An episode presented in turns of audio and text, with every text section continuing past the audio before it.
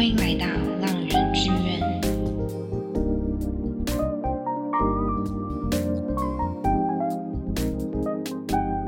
你现在收听的是《浪人剧院》，我是主持人 Boomy，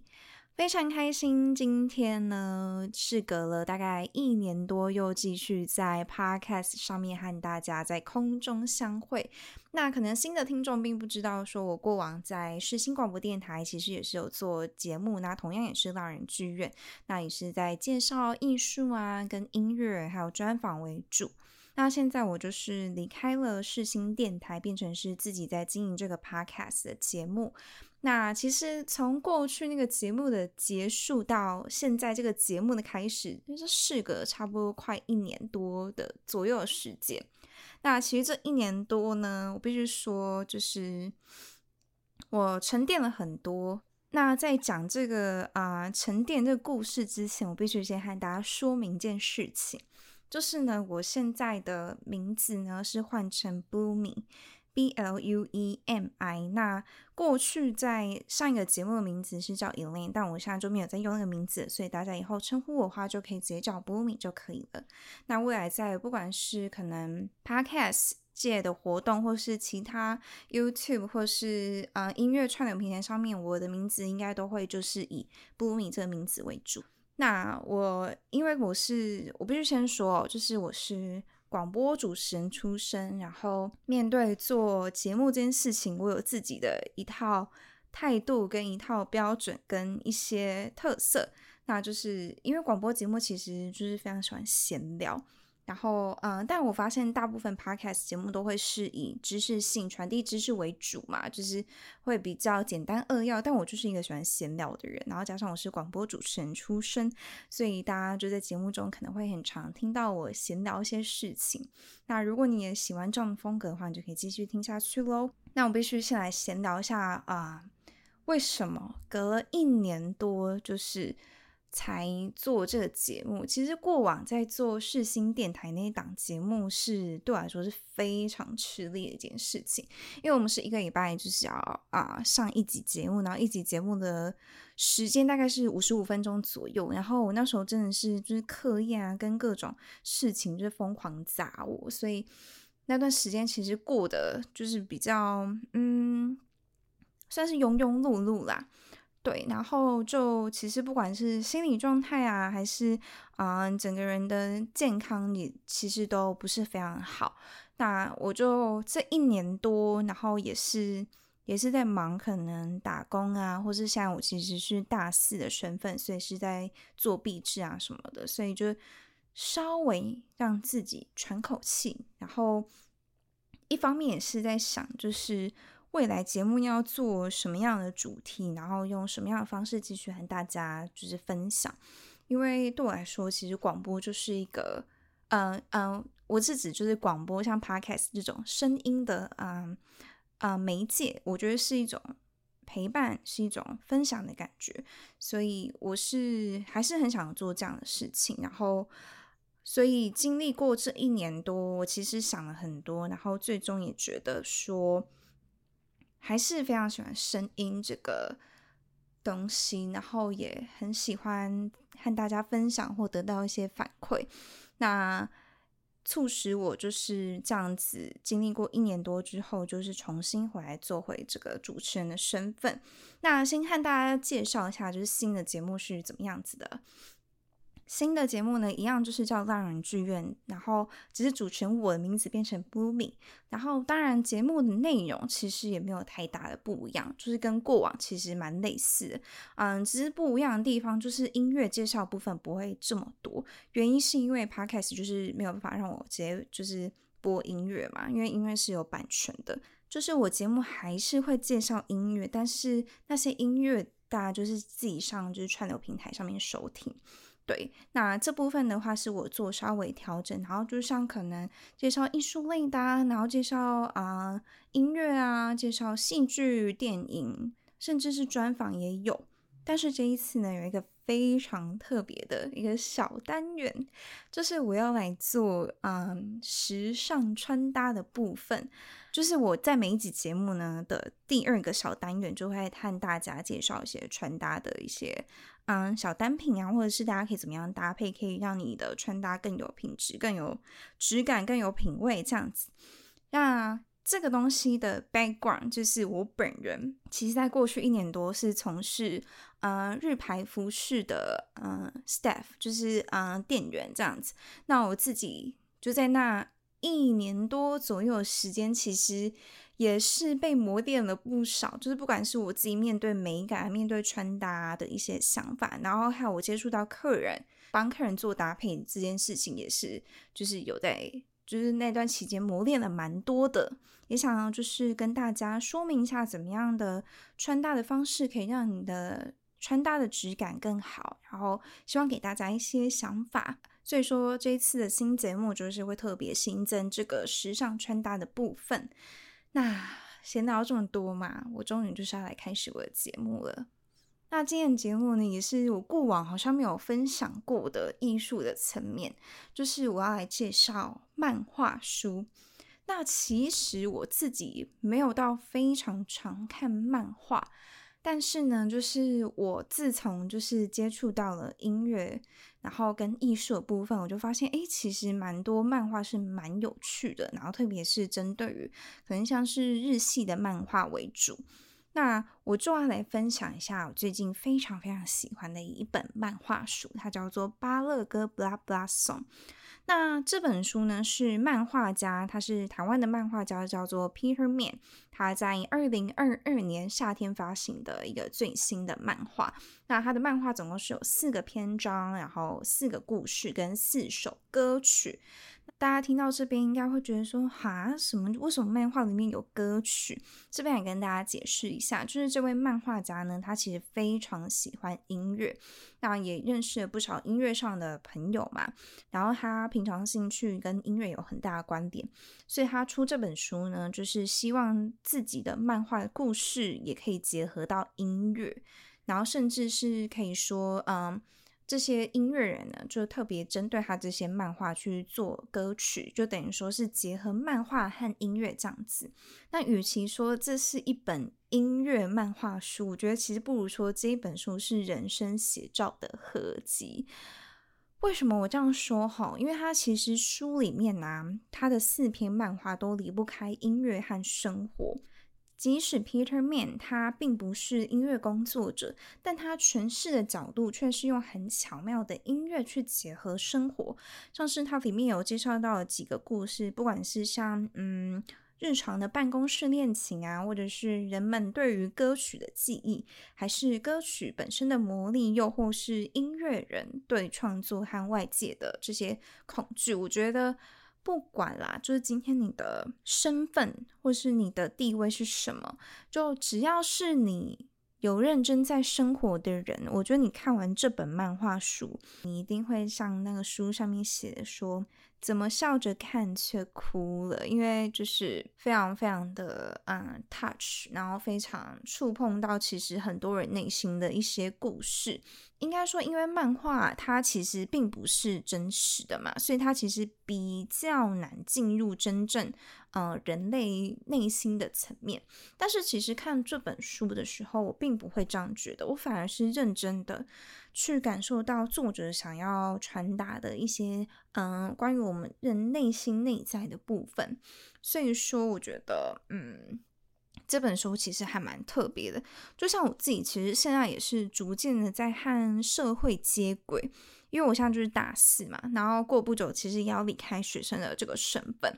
那对于工作上啊，或是未来职涯上，一定有很多疑惑。那我想很多人一定都会跟我一样，觉得说，哇，我现在到底是要做一份全职 full time 的工作好呢，还是我其实可以斜杠做很多的兼职，然后去支持我做啊我喜欢兴趣的事情。譬如说，好，我假设我说我今天就是一个漫画家好了，那我想要继续画漫画，可是我生活一定要有一定的水准，我一定要能让自己吃饱，然后房租要付得起吧，那我可能就要找一些兼职来做。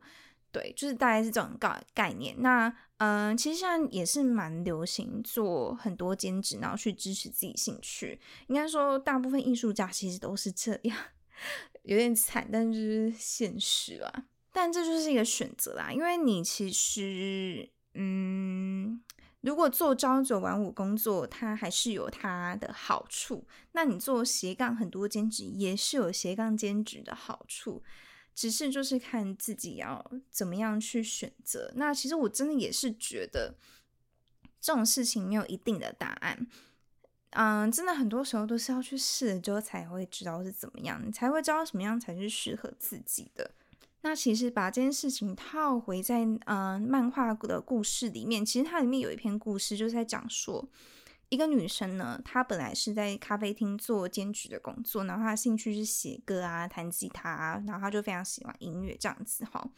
然后她就是在因缘际会下，就是某一天啊，大家就是希望她来唱一唱她自己写的歌曲，然后她就觉得哦，好啊，那我有机会可以表演，那不然就演一下好了。然后就演一下不得了，就是他的歌曲就是非常抓耳，大家也很喜欢。然后就可能大家会录影嘛，然后就把歌曲放到串流上面。他的人生就是就此转变，然后从此之后，他的兴趣就是做音乐、弹吉他这件事情呢，就变成了工作。那他这篇故事，我觉得还有就是提到一件蛮重要的事情，就是关于。创作者写出爆红歌之后要面对的生活和一些困境，甚至可以说是瓶颈，就是你要怎么去调试你写完那首爆红歌的心情？我觉得其实非常困难。就是，嗯，你可能写完这首爆红歌之后，你就会想说，哇，那我下一首写的。会不会比这首早？会不会就是大家就不听了，反而觉得说啊，你好像就是上次写那首比较好啦，就是这首其实就有点还好，就是会不会让大家失望啊？什么就等等很多，我觉得心理层面的疑惑其实都会在创作者或者艺术家身上面去面临到这个问题。那我觉得这种调试心态的问题呢，其实是非常困难，而且要花很多很多时间去。嗯，做调试的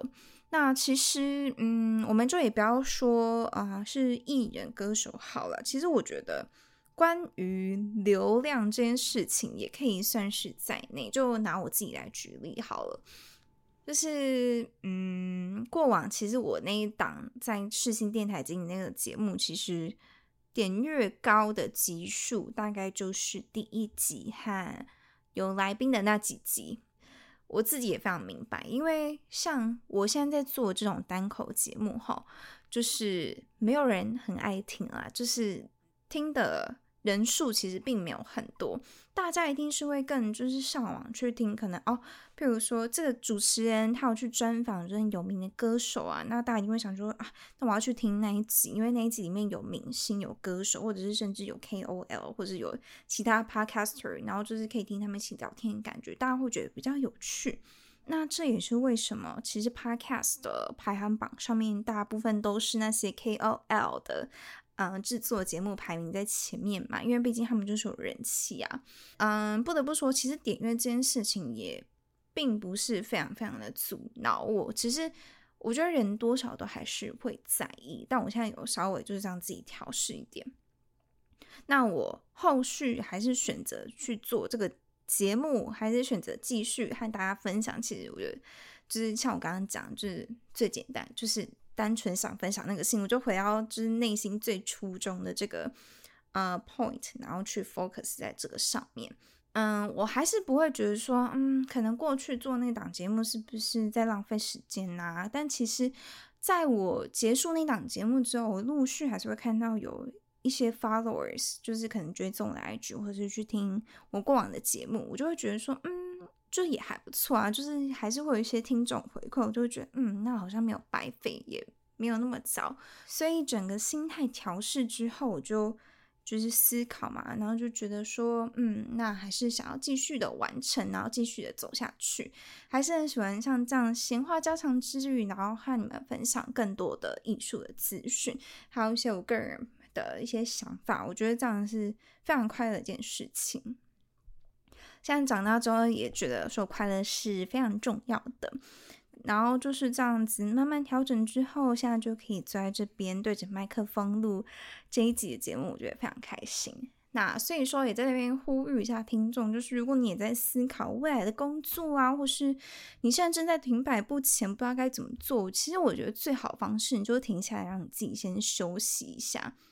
你先慢慢的厘清自己，或是就是慢慢的去思考、去分析你的整个啊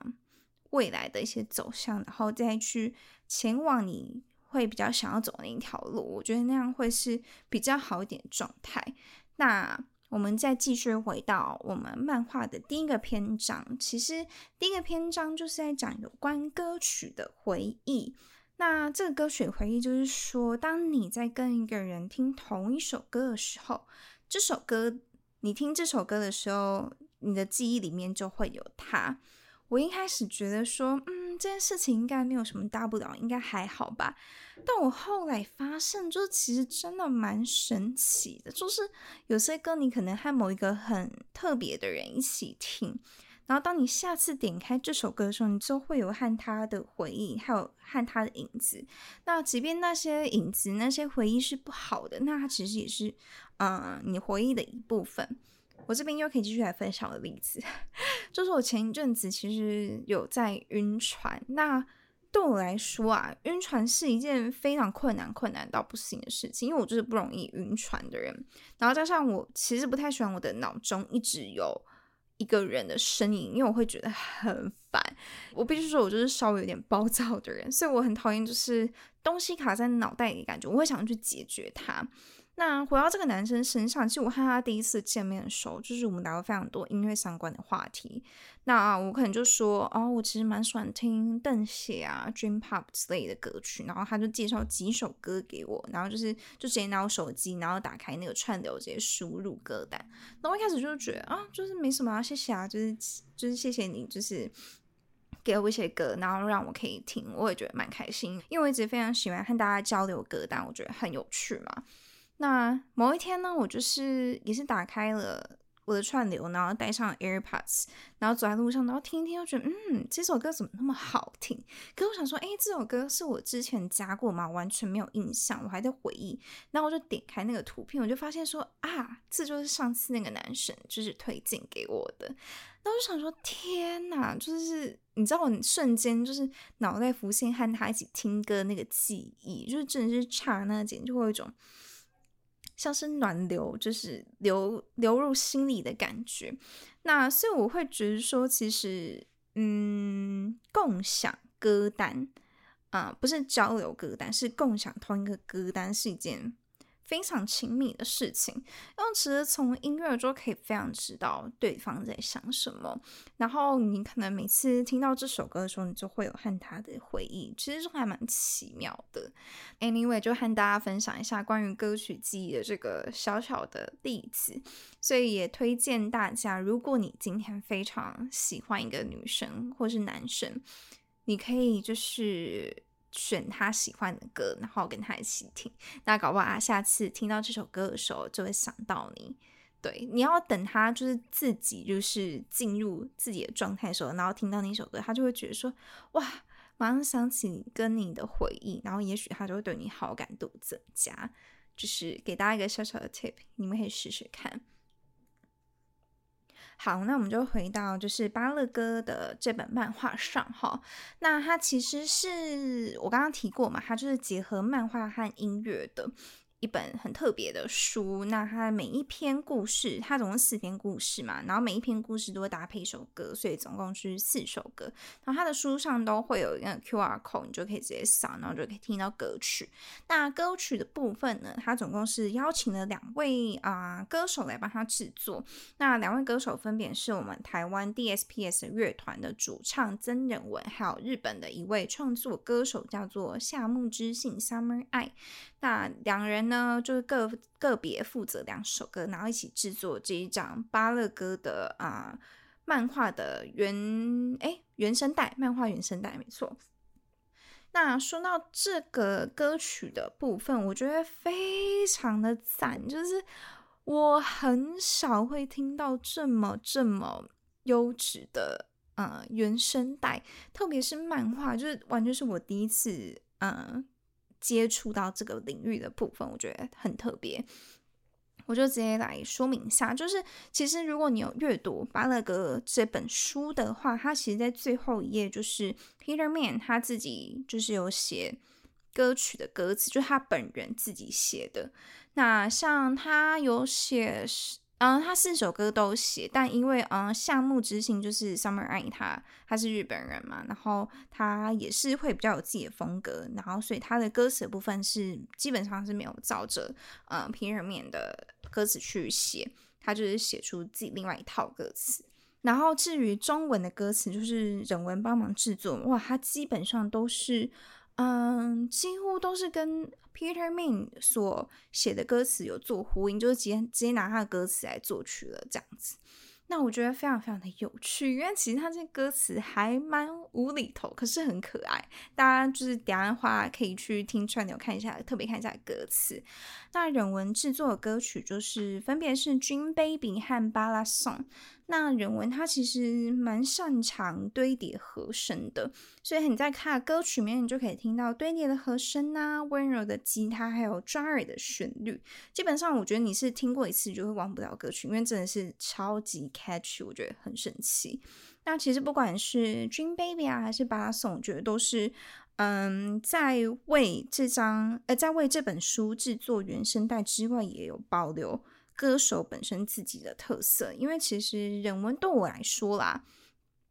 它就是一个轻轻柔柔、飘飘的一个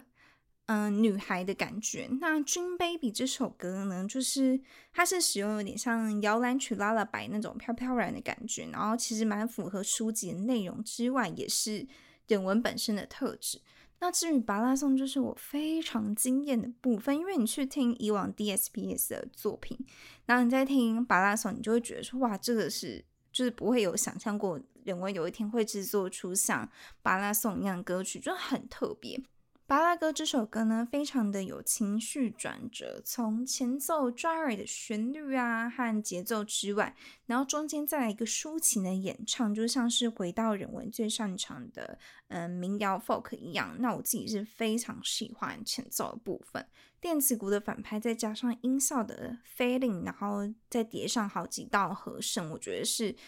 一个非常丰满，然后又非常特别的开场。那这个东西呢，我觉得大家如果去听这首歌的话，可以特别 focus 一下。那再回到就是《Summer Eye》的部分，它就制作两首歌嘛，分别是《生图》和《水坑》。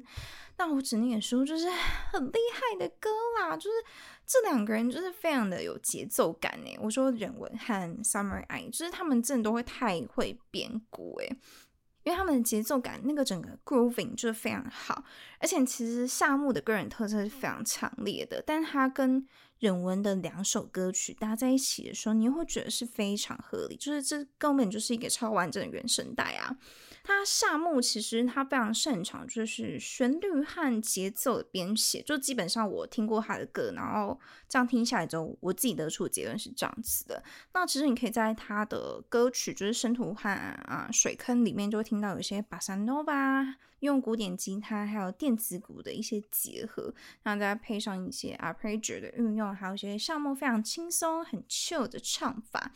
整体来说，就会让他的歌曲非常有他自己的特色。怎么说？应该说是他的嗯编曲上非常的强烈，但是项目唱的感觉就是哒哒哒哒哒，就是有点就是很随性，然后很 chill 那种感觉。你就会觉得就是有两者其实是有点冲突，但是你又会觉得很合适，就是搭在一起又会觉得很合理。那如果说 Summer Eye 是 Sunday Morning 的感觉，我觉得人文应该是 Spring Afternoon。为什么这样讲呢？其实我觉得应该就是，我觉得我像我说，夏末的节奏感很强，就感觉很适合早上一一整天的开始。然后人文就有点飘飘柔、轻轻的那种感觉，就很像是春天的午后。就是很舒服的微风啊，然后轻拂过脸颊的那样的感觉。那在这样他们两个人搭配之下，我只能说这一张专辑，这张原声带哦，它是发黑胶啦，我记得是七寸黑胶吧。这张黑胶真的非常的成功，超级好听，大家就是全部都一定要给我去上串流听，因为我真的觉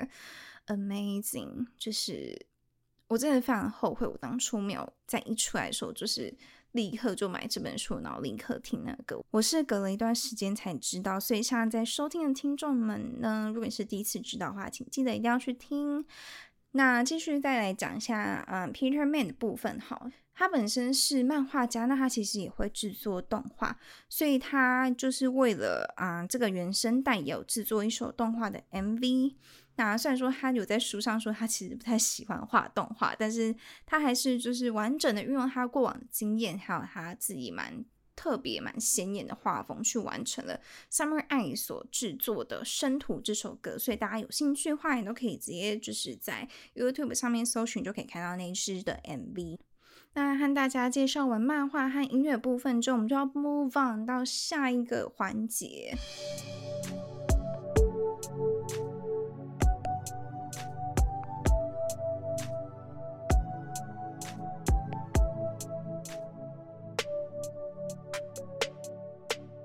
那先来跟大家说一下，今天要分享穿搭是什么。就是其实如果你在 Blah Blah Song 这张原声带专辑，如果你有买，或是你现在立刻上网 Google，你就会看到，嗯，他的专辑的封面上面呢，就是嗯，因为他是特别画人文跟夏目之行嘛。那人文的话，他画的穿搭就是搭配一个高领的卷边的内搭跟一个吊带裙。那我今天就想说，嗯，不然就是以这个封面为主题来和大家分享最近蛮流行的穿搭。嗯，我首先先从内搭开始讲起哈，因为其实内搭的材质非常非常非常多，像是市面上可以看到棉质的啦，或者是针织的啦，或是有一些是像最近蛮常有些是会做透肤的材质。那我今天来和大家讲的是。偏透肤的材质，那我先说一下为什么是透肤的材质哈。在此必须先前情提要一下，因为我本人就是偏大众既定认为的日系穿搭为主，所以我基本上就会以稍微以就是日本流行的穿搭来做介绍。那在日本呢，就是从几年前其实就蛮流行做透肤内搭，那今年是看到非常非常多。就从去年的冬天一直到今年春天，就是各大品牌、日系品牌都出了非常多啊透肤的内搭。那透肤内搭的好处就是它会有透视感嘛。那其实，在整体穿搭上，它会显得更轻盈、更有特色之外，还有日系非常讲究的就是透明感。透明感这三个字非常重要。如果你今天是日系宝贝的话，真的就是。一定要拥有一件透明感，然后透肤的内搭。那我今天分享的东西呢，就是透肤感的内搭，再搭配上是吊带裙的穿搭。那这些我穿搭的照片呢，都会在 Instagram，然后大家直接上面搜寻“拉人剧院”话就可以看到了。那我自己搭配的，我里面穿的是一件啊透肤的内搭，然后它是高领的。然后是米色为主，然后它的话是侧边的话，还有做一些卷边的啊一些小小的设计。然后袖口的话就是做卷边的内搭那一种，但它高领地方是做就是圆的那种，不是一般的卷边的那种木耳边那种，不是。然后我觉得它很特别，是它有做一些撞色的设计。单看这件内搭，你会觉得这件内搭是非常有质感的。然后这件内搭的话，它是 Sense of Place，也是一个日系品牌，在台湾就可以买到。但我不确定我那一件还有没有买到，我是去年冬天买的。但他们现在春天该有出新的，所以大家也不一定要跟我买同一件。但如果你想买的话，我很建议，就是你可以买透肤的，然后也是有做点撞色设计，会让你整体的质感更显眼了一点，就不会只是单纯的素色的内搭。再说到吊带裙的部分，我是搭配一件就是有一点点为缎面材质的灰色的偏直筒的吊带裙。那它的肩带一样是可以做调整哦，我觉得这点非常重要。大家以后选吊带裙一定要选可以调肩带的，因为你的身形并不会完完全全的去符合到呃每一件吊带裙的版型，所以我还是蛮建议大家可以。所以你可以调节长度，一方面是说，如果你调短的话，其实你可以就单纯。那如果你调长的话，你就可以里面搭一个内搭。所以我觉得，如果你是买身兼可以调整的话，你当然穿的方式又会更多，然后也会有更多重复穿搭的一些搭配。回到我这件裙子上呢，它就是后面还有做一颗扣子啊。那但我通常都是不会特别开那个扣子，我只是觉得它就是还有一些小小设计，就还蛮可爱。然后最主要是它的质感真的很好，而且它会有一点点光泽感，因为是偏缎面材质嘛。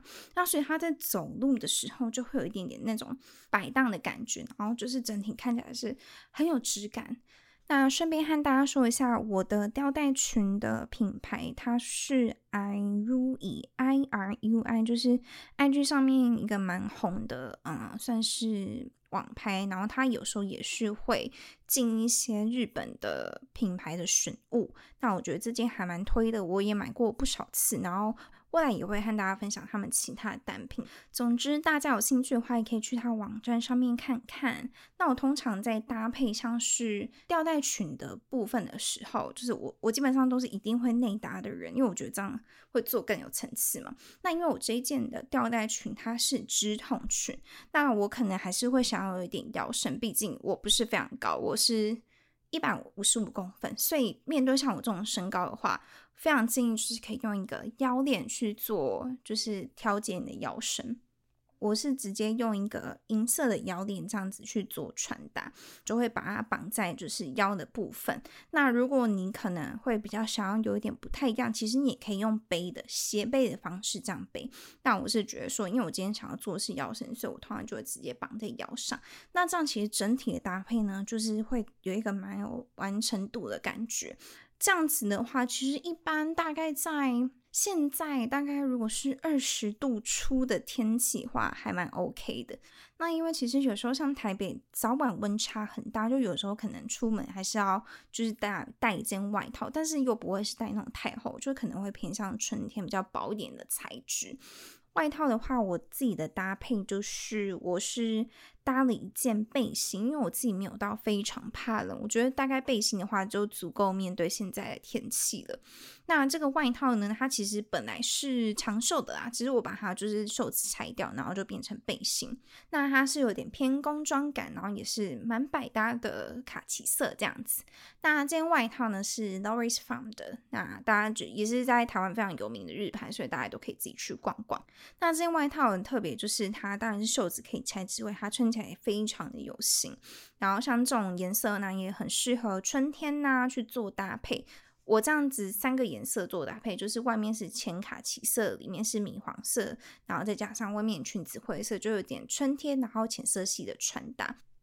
那这个外套真的是鸡推，它就是。可以这样子袖子拆掉之外，它也可以搭配背心。那背心我也有买，所以大家如果觉得没有到那么冷，其实也可以直接搭那个背心做搭配。但我自己是个人比较喜欢偏长版搭配，因为我觉得穿长裙再搭配一个长的啊风衣外套，这样感觉就是非常有质感。然后再特别说一下，我的耳环是线的，嗯，应该是叫线没错，它就是 S A N，反正也是一个日系的。算是日系亚克力的饰品，它有出发夹，有出耳环。然后我是买就是它的耳环，然后这个耳环就是超级漂亮。就是因为我自己像是烫呃复古卷的头，就是羊毛卷，所以其实我不会在我头上动太多一些饰品之类的啊东西放在上面，因为我会觉得就是。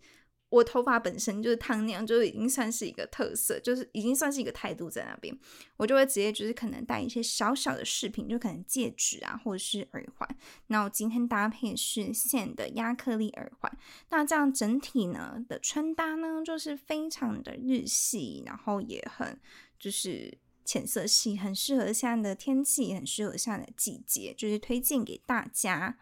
然后也非常推荐大家跟我购入，就是类似的单品，不用跟我买同一个牌子没有关系，你可以买你自己喜欢的风格就好。但我必须说，就是像是卷边高领内搭呀、吊带裙啊、长版的风衣啊、外套，真的是超级百搭，就是万年不败。然后我觉得很特别的是，就是像这种亚克力的耳环，其实也是可以戴超级久。就虽然说他们可能单价都没有到非常低，但我觉得都是可以值得购入的东西。那大家如果有兴趣的话，也都欢迎到我的 Instagram 直接看那个照片，然后也可以就是跟我聊聊天什么的，我觉得都非常的欢迎大家。那今天的话，就终于录完这一集第一集的节目，非常感谢大家收听啦。那我未来更新的时间呢，就会变成双周更一次。那可能有时候太忙，一个月更一次，大家也不要就是对我太呃严厉啦，好。那希望大家也可以就是度过美好的一天。那我们就两周后再见啦，拜拜。